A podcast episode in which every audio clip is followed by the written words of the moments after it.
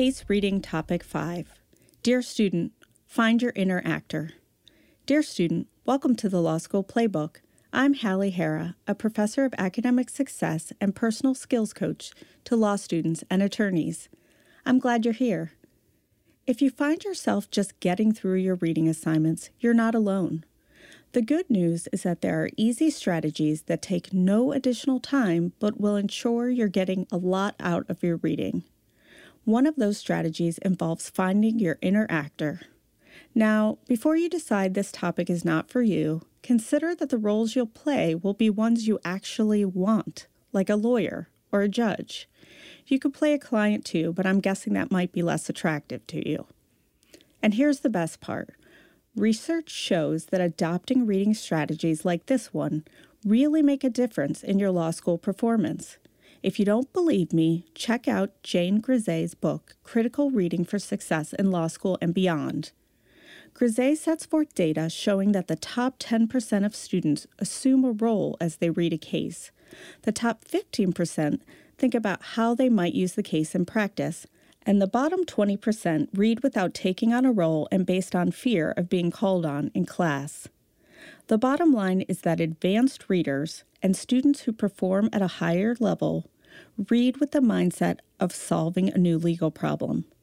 In contrast, novice readers read to memorize dates, places, and names, which is a lot of the information included in briefs at the start of your 1L year.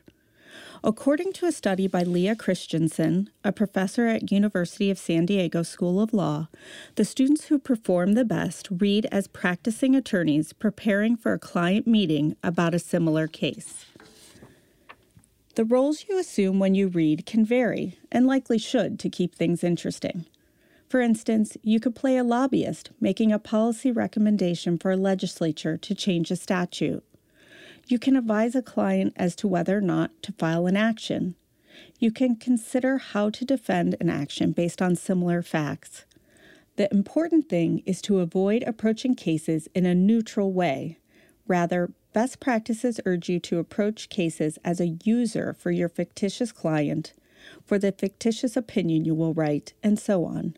This is very different than the way you'd approach a beach read or a BuzzFeed article.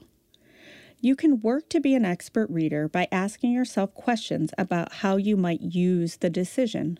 For example, those questions could be How could I use this case as an attorney to analogize to my client's facts so that the judge would reach the same outcome?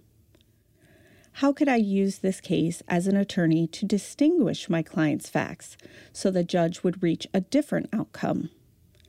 How could I use this case if I were a judge wanting to reach a different outcome? Just remind yourself before and during your reading that you are a user of the decision and not a neutral reader.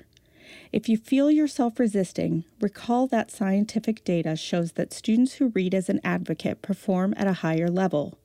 After all, this is how you'll approach cases in practice, so why not start now? Up your reading game and find your inner actor. If you'd like to read this episode, get suggestions for further reading, or to request individual coaching with me, please visit my website at www.lawschoolplaybook.com. As always, do your best, and I'll be rooting for you.